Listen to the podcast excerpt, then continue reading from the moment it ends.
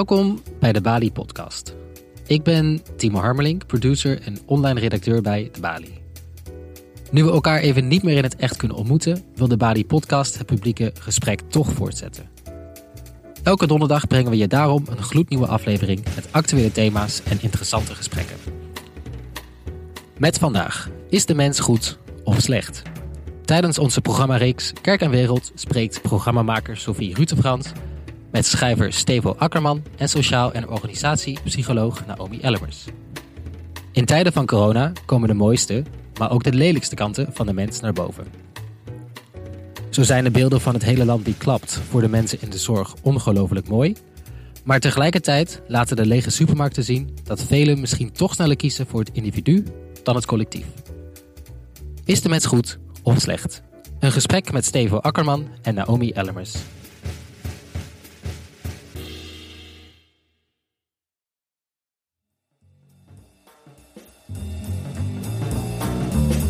Mijn naam is Sophie Rutefrans. Ik ben redacteur bij de Bali. En uh, vandaag zit ik uh, in de studio. En uh, niet fysiek bij mij, maar wel via het internet zijn Naomi Ellemers, sociaal en organisatiepsycholoog en universiteitshoogleraar aan de Universiteit van Utrecht. En Stevo Akkerman, schrijver en columnist voor Trouw. Um, Stevo, jij hebt een boek gemaakt. een reeks gesprekken onder de titel Wat is dan goed? Um, en nu komt je boek uit midden in de coronacrisis. Ja. Uh, vind, je dat, uh, vind je dat niet uh, erg toevallig? nou, toevallig is het natuurlijk sowieso. Dus het is wel toevallig, maar het verandert ook wel een klein beetje de context waarin het gesprek, zeg maar, of het boek de wereld ingaat. Dat is zeker waar. Zowel praktisch als inhoudelijk. Ja, ik heb het idee dat we nu meer dan ooit bezig zijn met de vraag wat het, hoe je het goede kan doen. Zie jij dat ook om je heen nu? Ja, je wordt in zekere zin overspoeld uh, met initiatieven van mensen die het goede willen doen. Uh, en tegelijkertijd denk ik uh, dat we ook wel natuurlijk zien hoe er ook mensen zijn die dat juist niet doen. Er zijn ook oplichters actief die proberen mondkapjes te verkopen tegen boekenprijzen. Of zelfs zonder dat er mondkapjes überhaupt zijn. Dus je ziet dat datgene wat er gebeurt in mensen en tussen mensen nu nog steeds gebeurt, alleen veel scherper uh, binnenkomt. En, en andere uh, dimensies heeft, zwaarder weegt. Ja, Naomi, jij bent organisatiepsycholoog. Ehm, dus jij werkt veel met groepen mensen. en je ziet nu dus ook dat mensen aan de ene kant voor een raam klappen voor de zorg, massaal met z'n allen. En aan de andere kant de supermarkten leeghamsteren. Um, kun jij dat begrijpen vanuit je discipline? Ja, zeker.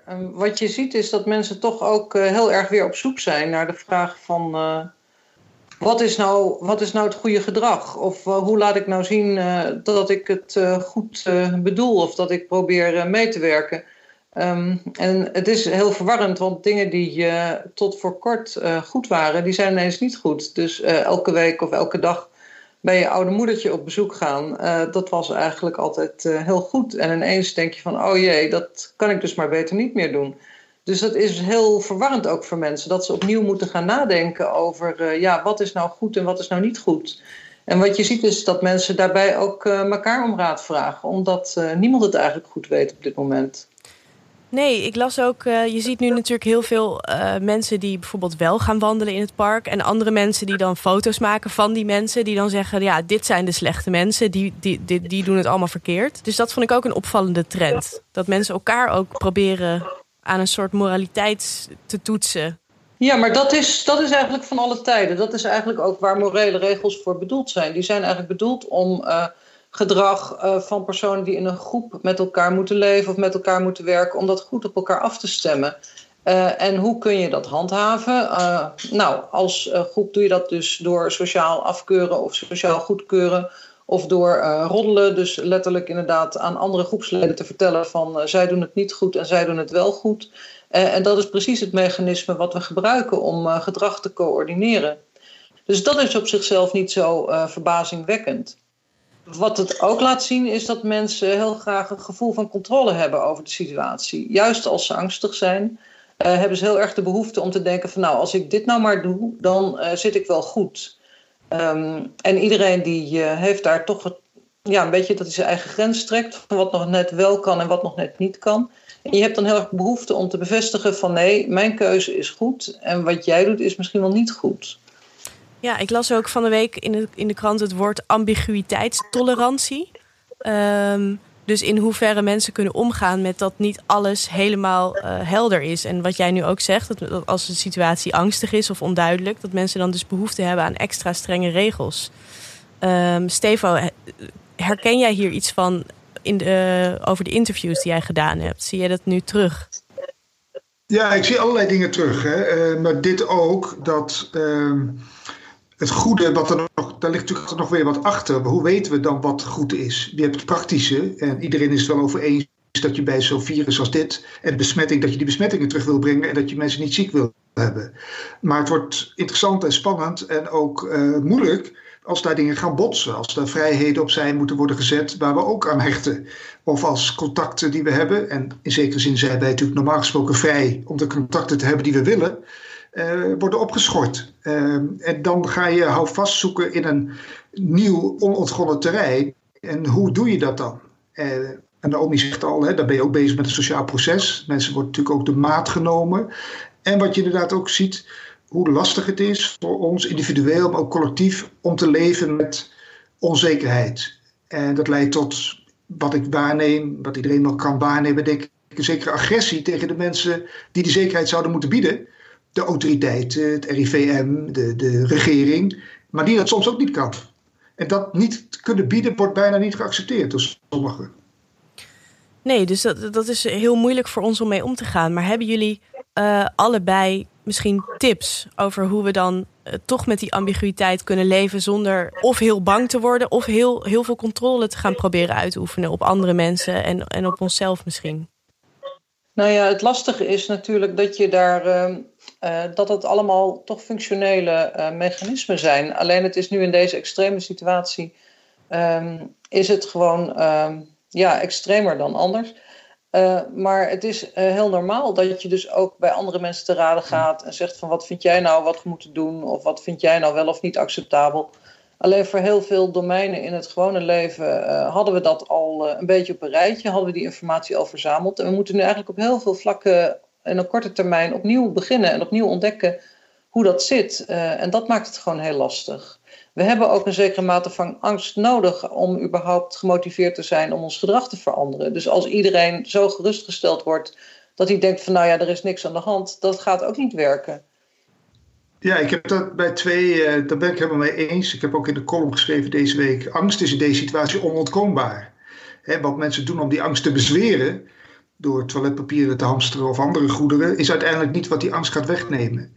Uh, anderzijds is het natuurlijk ook wel zo dat we zo gewend zijn aan veiligheid en zekerheid in onze samenleving, dat het misschien een schok is om opeens nu geconfronteerd te worden met gevaar en onzekerheid en ziekte en misschien zelfs dood. Terwijl het tegelijkertijd natuurlijk altijd wel deel uitmaakt van ons leven, maar we worden er maar op sommige uh, piekmomenten of, of eigenlijk dalmomenten mee geconfronteerd. En nu dringt het zich opeens naar de voorgrond. Dus hoe gaan we om met die onzekerheid die eigenlijk altijd in ons leven ligt, maar die ons nu opeens uh, in het gezicht kijkt. Ja, en wat ik daar misschien nog aan wil toevoegen, als het mag, uh, is ook uh, het verschil tussen de generaties, wat je nu ziet. was afgelopen weekend natuurlijk de ophef over mensen die dan wel naar buiten gingen en ook jongeren die dan toch wel bij elkaar kwamen. Um, en daar werd heel negatief op gereageerd. Terwijl je ook uh, kan zeggen van ja, voor die jongeren is het ook echt wel een ingewikkelde situatie. Want die hebben nog niet zo'n lange tijdsas. Hè? Uh, wat uh, Stevo net zegt, mensen die wat ouder zijn of zelfs generatie die de oorlog nog heeft meegemaakt, die weten van nou ja, het kan er heel beroerd uitzien, maar daarna kan het ook wel weer goed komen. En die jonge mensen die, die hebben dit nog nooit meegemaakt en die kunnen er ook nog niet overheen kijken. Die zitten nu aan het begin van hun leven. Die hebben ook behoefte aan contact met leeftijdgenoten, niet met hun ouders waar ze nou mee opgehokt zitten. En uh, in die zin is het heel begrijpelijk dat ze elkaar juist nu heel graag willen opzoeken. Ja, en misschien voelen zij dus ook die angst niet zo heel sterk, omdat het nog zo ver weg is. Nou, ik denk dus van wel uh, dat het voor hun ook moeilijker juist is om dat te relativeren. Ja, ja dat zou ook kunnen.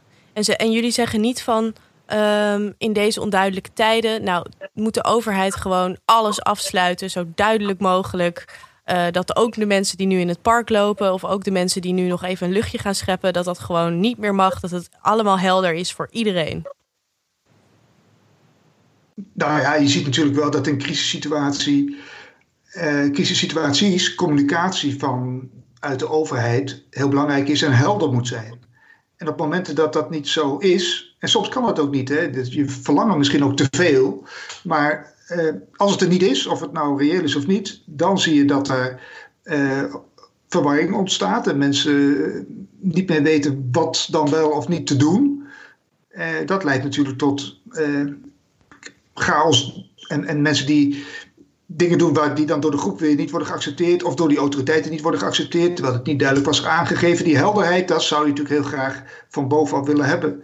Uh, maar ook in die zin is de nieuwe situatie dat mensen veel meer dan voorheen misschien worden gedwongen om een eigen morele keuzes te maken, nu in het dagelijks leven steeds. Ja, Naomi, wat vind jij daarvan?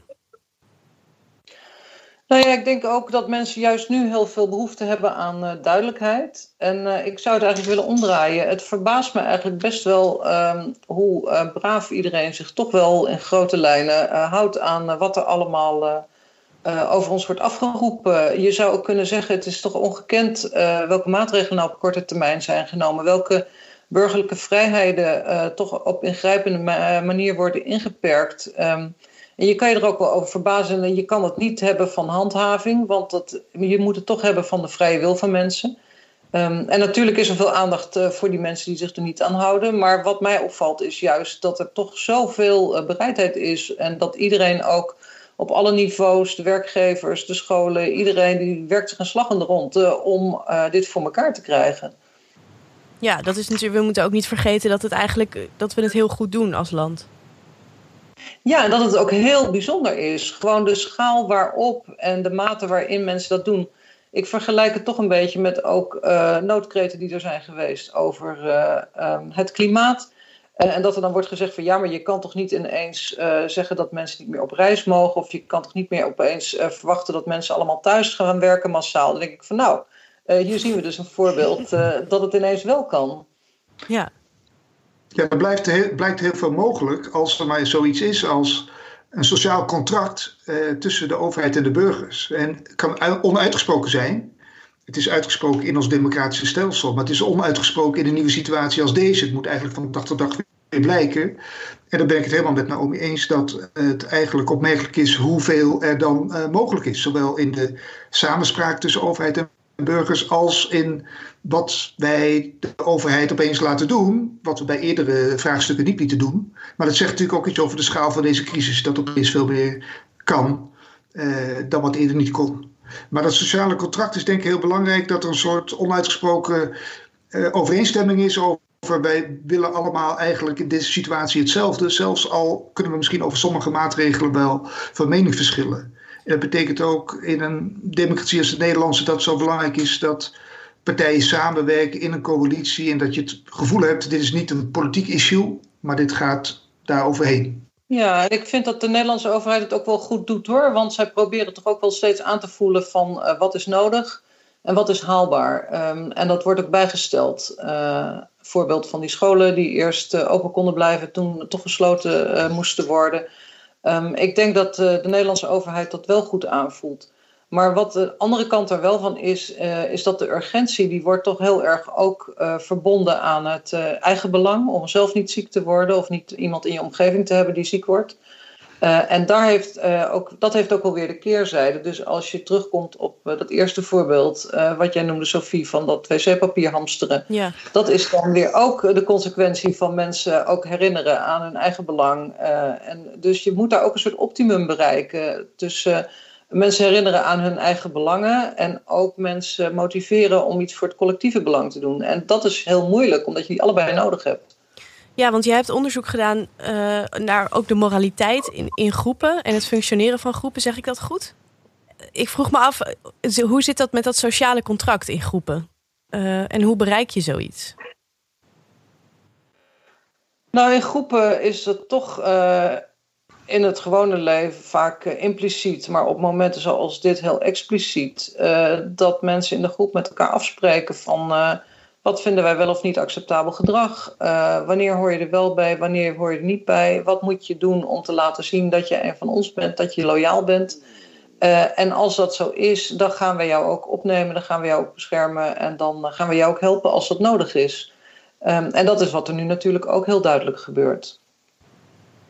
Ja, zeker. Um, en dan is het dus een dunne lijn tussen, tussen het egoïsme dat de boventoon voert en het gevoel voor de groep. En misschien kan dat ook wel samenvallen soms. Ja, dus dat is ook wat de theorie en ook het onderzoek laat zien, is dat uh, de persoon is niet alleen onderdeel van de groep, maar de groep is ook onderdeel van de persoon. En dat zien we ook uh, als we bijvoorbeeld laboratoriumonderzoek doen. Uh, met uh, metingen waar we bijvoorbeeld uh, hersenactiviteit van mensen kunnen bestuderen of hartslag en bloeddrukverschillen. Dan zien we dus dat als mensen zich sterk betrokken voelen bij een groep, dat als er iets met een ander groepslid gebeurt, of als iemand iets naar zegt over de groep als geheel of wat dan ook, dat mensen het echt in hun lijf en in hun brein net zo zwaar kunnen opvatten alsof het over hun persoonlijk ging. Interessant. Dus ze vereenzelvigen zich echt met die groep op dat moment. En is dat ook, uh, misschien is dat weer een vraag voor jou, Stevo, maar is dat ook, zou je dat ook het geweten kunnen noemen? Nou, dat is een interessante vraag. Want ik heb al al mijn gesprekspartners, uh, Naomi was er één van, maar in totaal waren het er twaalf, gevraagd naar het geweten. En eigenlijk zeiden al die mensen wel vanuit hun verschillende disciplines, kijken uit met het introduceren van het geweten, want het is een uh, constructie. Het is niet een betrouwbaar kompas. Het is niet zo dat het bij alle mensen hetzelfde is. Het is het resultaat van uh, sociale interactie. Het is niet iets wat buiten de mens ligt en daar liggen dan onze antwoorden. En als we daar maar op afgaan, dan komt het goed. Uh, dus dat, dat is een beetje problematisch aan het begrip geweten. Maar wat ik wel mooi vind, ook van wat Naomi zegt door te wijzen op die groep, is dat uit de gesprekken die ik had over het goede ook bleek dat iedereen op zijn of manier eigenlijk wel op zoek was naar iets wat buiten jezelf ligt om het goede te vinden. Je niet alleen maar beroepen op jezelf. En voor sommigen is dat iets religieus, voor anderen misschien iets filosofisch. Maar in elk geval is het een ander. En dat kan dus ook de groep zijn. Hè? De groep is ook een ander. Het is iets wat, wat je niet in jezelf vindt, maar misschien of deels in jezelf, maar wat aansluiting moet hebben bij iets daarbuiten. Dat kan een God zijn, maar dat, dat kan ook een ander mens zijn. Ja, dat zie ik in deze crisissituatie eigenlijk alleen maar bevestigd. Nou, het is wel interessant, want uh, mijn broertje en ik die sturen elkaar altijd nudges door. Uh, dus dat zijn van die borden die je op straat ziet met uh, bijvoorbeeld de meeste mensen gooien hun afval in de prullenbak of de meeste mensen zetten hun fiets in de stalling. Um, Naomi, is dat, is dat zo'n manier om, om op het goede te focussen en om mensen een beetje te stimuleren om, om aan de groep te denken? Ja, nou, die voorbeelden die je noemt, daar moet ik wel een klein beetje om lachen. Want dat is uh, toch ook uh, soms een doorgeslagen poging van uh, de beleidsmakers om gebruik te maken van inzichten uit de gedragswetenschappen. Ja. want wat ik dan altijd meteen denk is van ja, maar die meeste mensen wil ik daar, wil ik daar dan wel bij horen. Ja, precies. of nou ja, dus je kunt het dus bij mij in de buurt staat uh, op de containers. De meeste mensen die in deze buurt wonen, die stoppen oh. hun afval in de container. Dus daar hebben ze het nog iets uh, iets Ja. ja, maar goed, dus ik zie ook wel uh, de pogingen die worden gedaan. En ik kan me ook wel voorstellen welke um, theoretische inzichten daarachter zitten. Maar zo kun je natuurlijk toch niet de hele boel regelen op die manier. Nee, want vindt iedereen dat dan? Ziet iedereen dat dat een beetje grappig is? Of...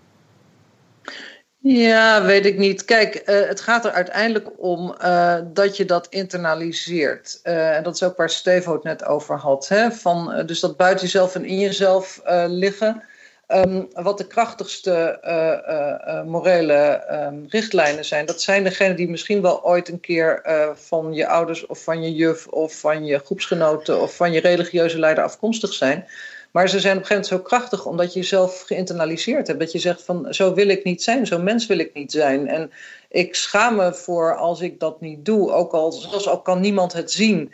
Ehm, en daarvoor uh, zeggen sommige mensen, nou, God kan het altijd zien. Ja. Uh, maar als je dus teruggaat naar de oorsprong, ook uh, wat dus bijvoorbeeld in de evolutiepsychologie wordt gezegd over de oorsprong van morele richtlijnen, is dat toch altijd ook bij dieren gelegen in het feit, het helpt je om het individuele gedrag te coördineren in de groep. Uh, en niet alleen door elkaar te belonen en te bestraffen, maar ook doordat mensen dat inderdaad zelf als een interne richtlijn uh, gaan gebruiken. En misschien niet eens meer weten waarom ze iets doen, maar wel weten dat dat goed of fout is. Ja, het is interessant. Ja, als ik daar nog iets ja.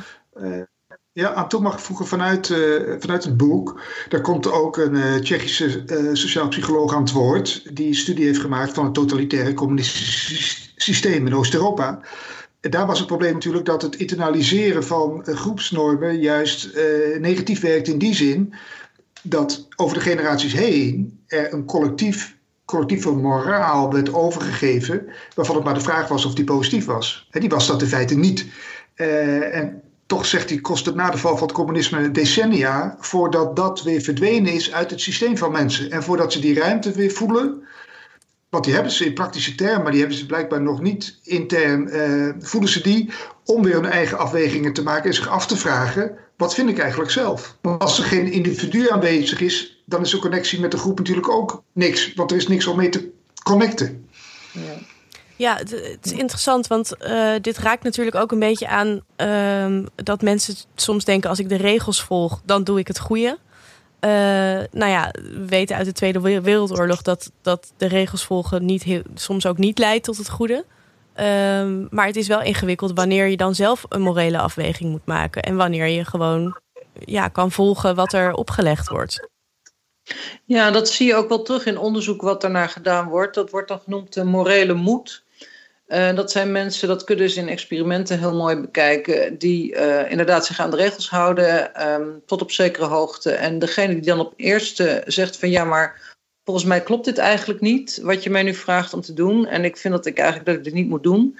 Blijkt dat andere mensen daar vaak heel negatief op reageren, omdat het hun ook een spiegel voorhoudt. Omdat ze eigenlijk pas op dat moment denken van oh, ik kan hier dus ook een persoonlijke keuze maken om me niet aan de regel te houden. En waarom heb ik dat niet als eerste bedacht? Um, en dat vind ik een heel interessant uh, verschijnsel. Dat dus uh, iemand die moet als eerste zeggen van waarom doen we dit eigenlijk? En dat wordt in eerste instantie helemaal niet zo positief uh, ontvangen. Omdat andere mensen zich dan toch gaan generen voor het feit ja, dat zij dat nog niet bedacht hebben. Ja, dat sluit helemaal aan bij die ervaring van totalitaire systemen in Oost-Europa. Eh, de dissidenten die daar waren, die werden door ons in het Westen wel gezien als morele helden. Maar heel, heel veel van de volksgenoten daar, uh, voor die mensen was de PNDS om te luisteren naar iemand die voortdurend zei dat het ook anders kon en moest. En dat je daar misschien wel een prijs voor moest betalen. Omdat er idealen waren die belangrijker waren dan het overleven. Het, ja. het zijn vaak vervelende mensen omdat ze zich minder aan de groep gelegen laten liggen dan de anderen. Ja. ja, en wat nu al een paar keer is gevallen, is het woord schaamte of generen. Um, dus ook ten opzichte van de groep. Is dat een belangrijke raadgever voor, uh, voor goed en kwaad, schaamte? Nou, wat ik uit de literatuur weet, uit het psychologisch onderzoek, is dat heel belangrijk. Uh, dus schaamte en ook schuld. Dat worden ook de morele emoties genoemd. Dat zijn ook uh, niet, ja, niet primaire emoties, zoals we die noemen. Dus boosheid en blijdschap, dat zien we bijvoorbeeld ook terug bij dieren. Um, en bij hele kleine kinderen, dat kun je ook meteen aan het gezicht zien. terwijl um, Schaamte en schuld, dat zijn toch meer uh, sociaal geconstrueerde emoties. Zijn ook emoties die gaan over het reflecteren op je eigen gedrag. Um, en die uh, zijn heel belangrijke uh, middelen om dus mensen bij de les te houden op het morele vlak. Maar die kunnen je ook tegenzitten. Want die kunnen zoveel impact hebben, zoveel negatieve impact hebben, dat ze ook een gedragsverandering in de weg staan dat je je zo schaamt uh, voor je gedrag dat je het eigenlijk niet onder ogen wilt zien. En dat is waar we het net een beetje over hadden. Ja, wat ik van de mensen heb begrepen met wie ik heb gesproken, sommige zeiden, vond ik ook mooi. De schaamte is een soort stap op weg naar volwassenheid. Uh, je moet het aan de ene kant hebben. Maar net als bij schuld geldt natuurlijk ook bij schaamte. Daar ben ik helemaal met Naomi eens. Uh, als je er zo in abstracte termen over praat, dan weet je nog niet waar je het over hebt. Het kan licht zijn en te zwaar zijn. Sommige mensen schamen zich voor dingen van zichzelf. Neem alleen al het lichaam. Waar ze zich totaal niet voor zouden moeten schamen. Of sommige mensen voelen zich niet schuldig over dingen waarvan je denkt, nou dat zou eigenlijk wel moeten. Dus waar hebben we het dan over? Ehm, en ik vond het mooi, een van de mensen met wie ik sprak is Christiane Tietz, een eh, theoloog in Zurich. En die zei, je moet erkennen dat je schuldig bent in het leven, omdat je keuzes maakt. En die zijn nooit 100% helder. Het kan altijd zijn dat je een ander benadeelt. Maar je moet durven een morele afweging te maken in de wetenschap dat die nooit perfect zal zijn. En dat je dus, je moet dus kunnen dealen met je eigen schuld. Maar dat doe je natuurlijk weer niet als je schuld te groot is. Dus je maakt wel een goede afweging. Hoop je. Ja, en om het even uh, naar jullie allebei persoonlijk te trekken. Uh, Stevo, waarom wilde je eigenlijk een antwoord op, op de vraag wat goed is? Hoe, hoe is dat begonnen? Nou, het lag eigenlijk bij een vorig boekje. Ik had een boek gemaakt dat heet Het klopt wel, maar het deugt niet. Waarbij ik een rondgang had gemaakt langs Nederlandse uh, gesprekspartners bij instellingen en bedrijven. Om te vragen waar baseren jullie eigenlijk je handelen op? Hoe weet je nou, of hè, is winst alles? Is resultaat alles? Is effect alles? Of ben je ook nog geïnteresseerd in schoonheid en kwaliteit en in de leefomgeving? En, en hoe maak je dan die afwegingen? En toen kwam ik tot de conclusie dat het belangrijk zou zijn als mensen het goede zouden zoeken zelf. En dat ze dan niet zouden zeggen: oké, alles wat niet verboden is door de wet, dat vind ik goed. Je hebt nog iets meer nodig.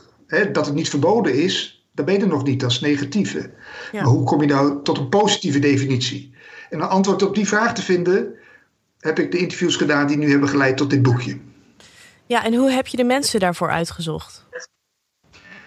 Uh, nou, sommigen kwamen uit buitenland, sommigen binnenland, maar het zijn zitten een aantal schrijvers in, er zitten filosofen in, theologen, sociaalpsychologen. Dus ik wilde mensen die vanuit verschillende kanten van het leven, eh, maar wel met gevoel voor dit soort onderwerpen, wilde ik graag spreken. En Naomi, jij hebt natuurlijk onderzoek gedaan naar moraliteit. Waarom vond je dat interessant? Ja, nou, ik ben eigenlijk uh, um, al zolang ik uh, met dit vakgebied bezig ben geïnteresseerd in groepen en mensen in groepen.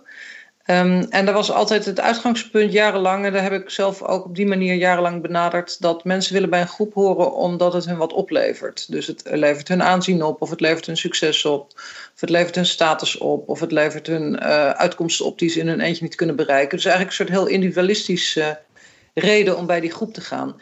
En in dat onderzoek was, en ook in de theorie was het altijd zo van, nou, je wil dus eigenlijk bij die groep om daar succes uh, uit te halen, maatschappelijk succes of materieel succes. En uh, als het nou niet lukt, uh, dan is dat moraliteit een beetje de troostprijs. Van, uh, nou ja, we hebben het wel niet succesvol gedaan, maar we hebben het wel leuk met elkaar. Of we, zijn wel, we hebben het wel heel eerlijk gedaan, of wat dan ook. En op een gegeven moment kwam ik er eigenlijk een beetje bij toeval achter dat het helemaal geen troostprijs is. Dat als je dus het onderzoek zo maakt dat mensen ook zich kunnen richten op die morele dimensie, dat ze die eigenlijk het belangrijkste vinden. En dat ze daar eigenlijk al voor het eerst voor gaan. En dat ze ook bereid zijn om te zeggen van nou dan maar wat minder succesvol als wij het maar eerlijk aanpakken. En dat was in eerste instantie heel verrassend, want het was voor eigenlijk voor uh, mij persoonlijk, maar ook voor alle theorie die er was op dat gebied van waarom willen mensen nou bij een groep horen, was dat echt een nieuw inzicht. Ja, dus eigenlijk is het minder egoïstisch dan, dan je op eerste instantie, dan je in eerste instantie denkt. Uh. Ja, dat, ja, dus dat vond ik wel het verrassende ervan. Uh, dat mensen niet alleen maar bij die groep willen horen omdat ze dat zelf iets oplevert, maar omdat ze echt die sociale goedkeuring zoeken. Maar het heeft toch ook te maken met, met het zoeken naar betekenis. Volgens mij gebruikt hij dat woord al. Uh, Arno Grunberg zegt in, de, in het boekje: uh, Het goede kan niet zonder betekenis. Want het goede zegt natuurlijk iets over wat je van waarde vindt. En waarom vind je nou iets van waarde? En dat blijkt dan dus niet alleen maar te gaan over je succes en dergelijke, maar toch ook over hoe je in het leven functioneert en wat je betekent voor anderen en voor jezelf. Ja, maar als dat je nog dus even weer in Sorry. Sorry. Nee, ik wou zeggen, als je dan terugkijkt naar waar we over begonnen, ook beleidsbeslissingen die worden genomen, zijn heel vaak gebaseerd op zogenaamde economische spelmodellen. Um, en wordt doorgerekend van, nou, waarom zouden mensen iets doen? Of waarom zouden alle Nederlanders ergens in meegaan? En dan wordt toch heel erg gekeken naar een soort kosten-batenafweging. Van wat uh, kost het mij en wat levert het mij op? Ehm, en dat is toch wel een manier van denken die uh, vooral door beleidsmakers uh, heel veel gebruikt wordt om te voorspellen van uh, wat moet je doen om mensen in beweging te krijgen. Wat moet je doen om te zorgen dat mensen zich aan de regels houden. meer sancties, meer straffen, meer controles. Wordt heel erg gedacht vanuit toch dat instrumentele kosten-batenanalyses. En als je daar een keer op gaat letten, uh, dan zul je, uh, zal het je opvallen dat het toch eigenlijk heel weinig wordt vertrouwd op die betekenisgeving. Ja, wel als je in de kerk zit, maar niet als je op het werk bent. En dat is denk ik niet terecht, want daar geldt het natuurlijk net zo goed. Ja, ik vind het ook heel jammer, want het is een, is een reductie van wat mensen zijn. Als ik nog even terug ga naar die coronacrisis nu. Ik krijg in de groepsapp van onze straat allemaal uh, betekenisvolle teksten uh, toegestuurd. Gedichten, overwegingen, helemaal niet religieus, maar mensen hebben dus juist in deze dagen ook daar behoefte aan. Maar op andere momenten hebben ze dat denk ik ook. Je, kunt mensen aanspreken op verschillende niveaus of op dimensies of dingen die deel uitmaken van hun mens zijn. En het hoeft helemaal niet alleen maar dat te zijn wat levert mij het meeste op in materiële zin of status aanzien. Er zijn ook andere aspecten die mensen belangrijk vinden. Ja, maar het gekke is dus wel dat als je met mensen gaat praten, dan zeggen ze allemaal van ja, dat geldt uh, voor mij. Um, en dat is voor mij ook heel evident.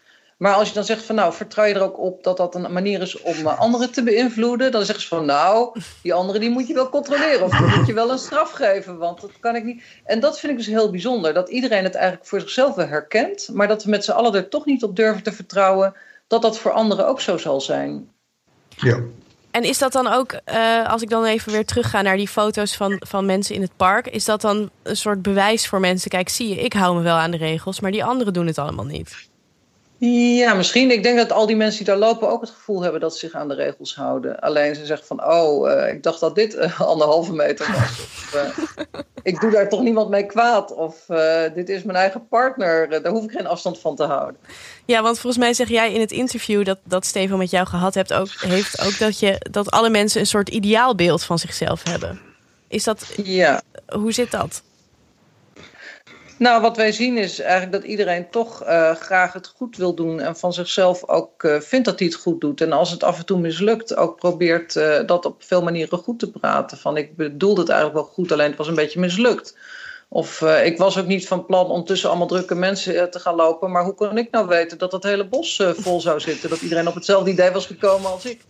dus mensen zijn ook heel goed om het voor zichzelf ook weer te verklaren. Dat ze het eigenlijk wel goed bedoelen. Ja, nou, mag ik daar nog iets aan toevoegen? Ja, graag. Ja, doe vooral. Nou, wat mij is opgevallen bij, ik noemde dat net al, een zekere agressie tegen mensen die geen zekerheid bieden. Hè. Dat gaat dan meer over de overheid en, de, en het RIVM en dergelijke. Maar je neemt natuurlijk ook wel een zekere agressie waar tegen mensen die zich niet aan de regels houden. Dat is ook wel eh, heel begrijpelijk aan de ene kant, zeker als die, die overtredingen gevaar opleveren. Maar het deed mij ook wel weer denken aan wat ook te sprake kwam in verschillende van deze interviews.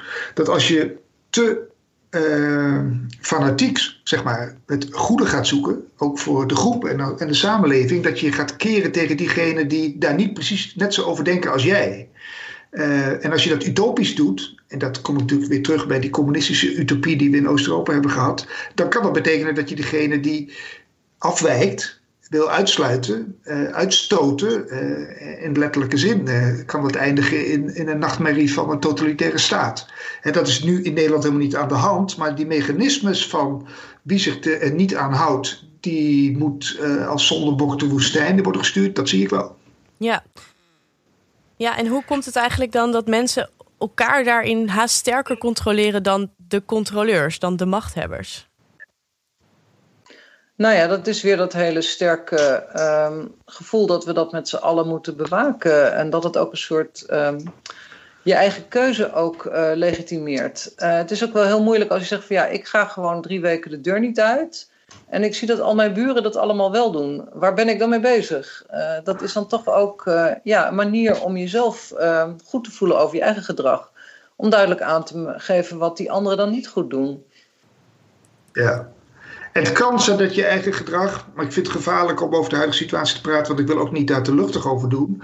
Maar voor sommige mensen die kiezen voor de meest strikte variant hè, van het niet eh, contact hebben met anderen, kan natuurlijk ook een soort illusie van maakbaarheid inzitten. Van, je doet dan iets waarvan je, dat is dan nog wat je kunt doen.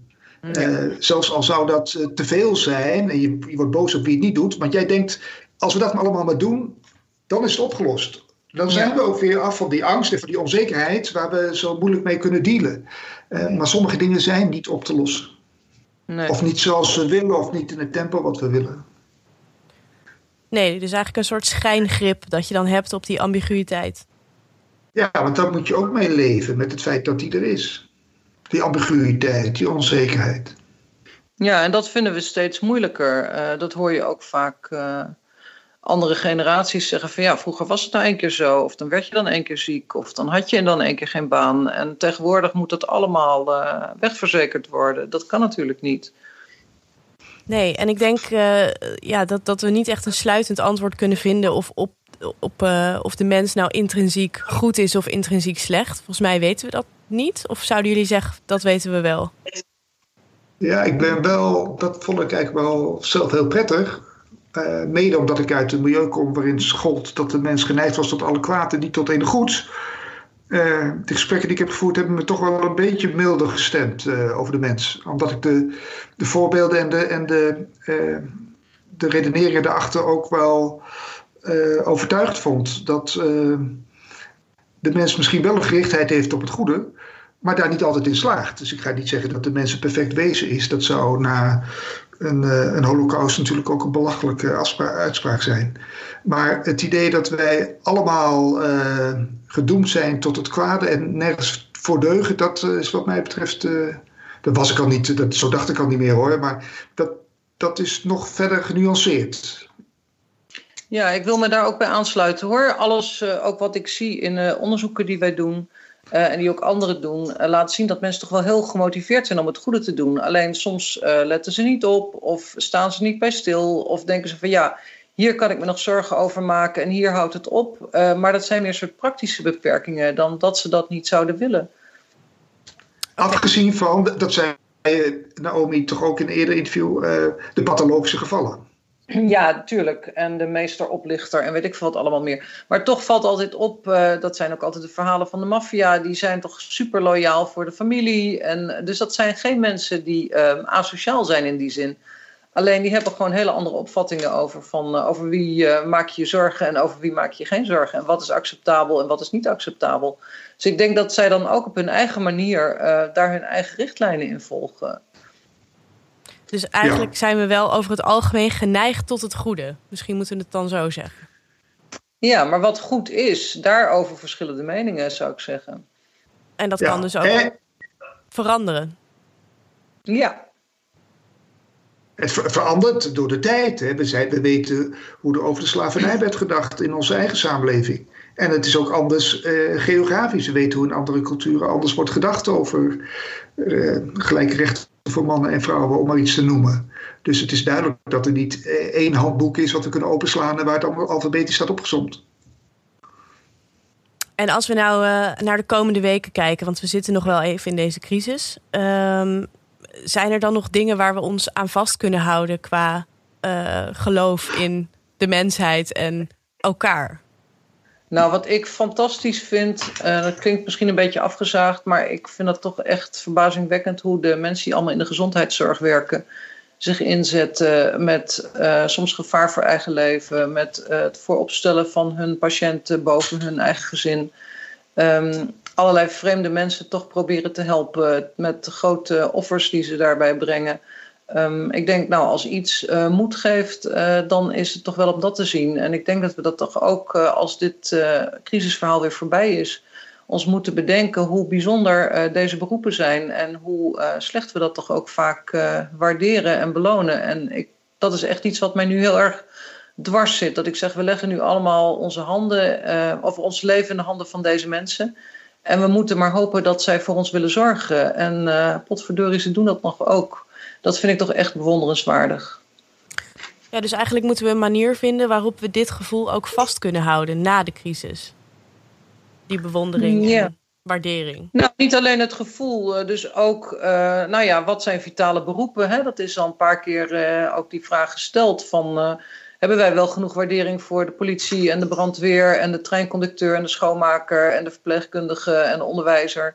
Ehm, en belonen we dat wel op waarde? Uh, want dat hebben we hartstikke hard nodig als samenleving. En dat is toch een beetje uit het beeld verdwenen. Ik hoop dat dat wel weer terugkomt. Het idee dat die mensen eigenlijk uh, ja, zijn wat ons bij elkaar houdt. Het mooie is ook natuurlijk dat die mensen nou juist laten zien dat ze niet worden gedreven door het materiële, zeg maar, of het succes. Er is iets wat hen motiveert om iets te doen, wat een element heeft van zelfopoffering. Uh, en blijkbaar zie je daar ook dat dat de mens eigen is om te doen. Uh, dus ik ontleen daar ook hoop aan. En daarnaast aan gewoon, ook dat wordt natuurlijk heel veel gezegd, dus bijna is al een cliché, maar aan de vriendelijkheid die in het dagelijks leven tussen mensen ontstaat, gewoon op de stoep, uh, die er eerder misschien niet op diezelfde manier was of niet werd aangesproken. Mooi.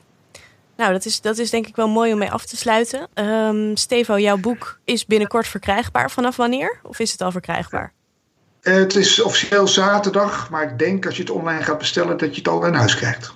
Kijk, dus dat is uh, als je in deze tijden nog een hart onder de riem wil over uh, waar je het goede vandaan haalt en wat de verschillende visies daarop zijn, dan, dan is dat zeker een aanrader. En ik denk dat wat vooral uit dit gesprek bleek, is dat we uh, ons goed kunnen gedragen in de ogen van de ander. Dus dat de ander een heel belangrijke, ja, ik wil eigenlijk nu niet middel zeggen, uh, maar toch wel een soort middel is om, uh, om ons aan te spiegelen en om te weten wat het goede is. Ja, de mens is toch een sociaal dier uiteindelijk. En dat als er iets is waar we dan aan herinnerd worden, dan is het nu wel deze tijd dat we allemaal van elkaar afhankelijk zijn en het samen moeten oplossen. Stevo, heb je nog een laatste woord? Nou, dat woord spiegel is heel uh, mooi, denk ik. Want dat is precies waar we... Uh, we kunnen naar onszelf kijken, maar in die spiegel kan je misschien ook wel de ander zien. De mens zien als mens, los van je eigen persoon. En waar dat samenkomt, daar ligt uh, de hoop. Mooi. Heel mooi. heel veel dank allebei, Naomi Ellemers en Stevo Akkerman. En ehm, nou, ik wens jullie eh, ook veel sterkte in deze tijden. Ja, graag gedaan. Graag gedaan, jij ook. Dit was de Bali Podcast. Vanaf nu komen we elke donderdag met een nieuwe aflevering, om zo het publieke gesprek toch voor te zetten. Tot volgende week.